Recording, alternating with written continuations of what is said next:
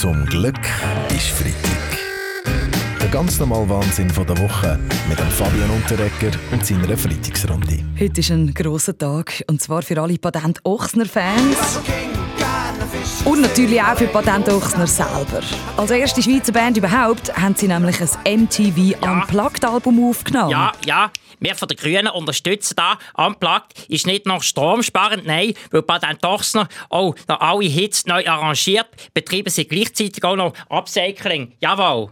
Äh, grüner Nationalrat Bastian Schiro, Sie hätten also gern mehr so unplugged Alben? Jawohl, wir fordern darum eine Lenkungsabgabe auf alle elektrischen Instrumente. Sagen wir mal, schläft Giro.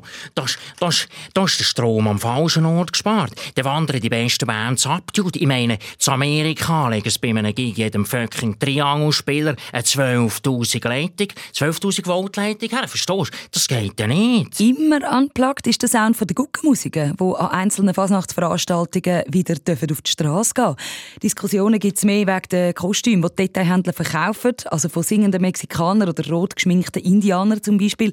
Also ich bin sicher, das heute nicht mehr. Klar geht das, Frau Brune. Aber nur an der Fasnacht. Das ist einzig alles in der Schweiz, wo ich gerne Ausländer bin. Oh, eben nicht, Andreas. Eben nicht. Also Sie sind auch gegen so Stereotype für Kleidung, Christoph Ja. Blocher. Ja, die Schweizerinnen und die Schweizer sollen das Eidgenoss, die Fasnacht.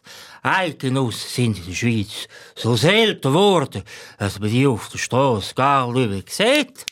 Ja, wichtig ist, dass die Kostüme fair Fashion sind. Darum verkaufe ich als Alternative ein Kostüm von mir selber. Da kann man als Bastian Giro ab Fasnacht gehen, inklusive Liegevelo und Gemüse, aber direkt vom Hof. Das ist zwar auch ein Stereotyp, aber wenigstens umweltverträglich. Ja, aber ich fange nichts mehr Neues an jetzt. Der Klibi und ich können schon seit Jahren im gleichen Kostüm ab Fasnacht. Ich als Klibi, er als Esel. Zum Glück ist Freitag. Der ganz normale Wahnsinn von der Woche mit dem Fabian Unterrecker und seiner Freitagsrunde. Die Olympischen Spiele in Peking die sind ja in vollem Gang. Eines der grossen Highlights, nebst dem Gold heute Morgen von der Lara Gut-Berami, ist sicher auch die Goldmedaille von Beat Feutz in der Abfahrt gewesen.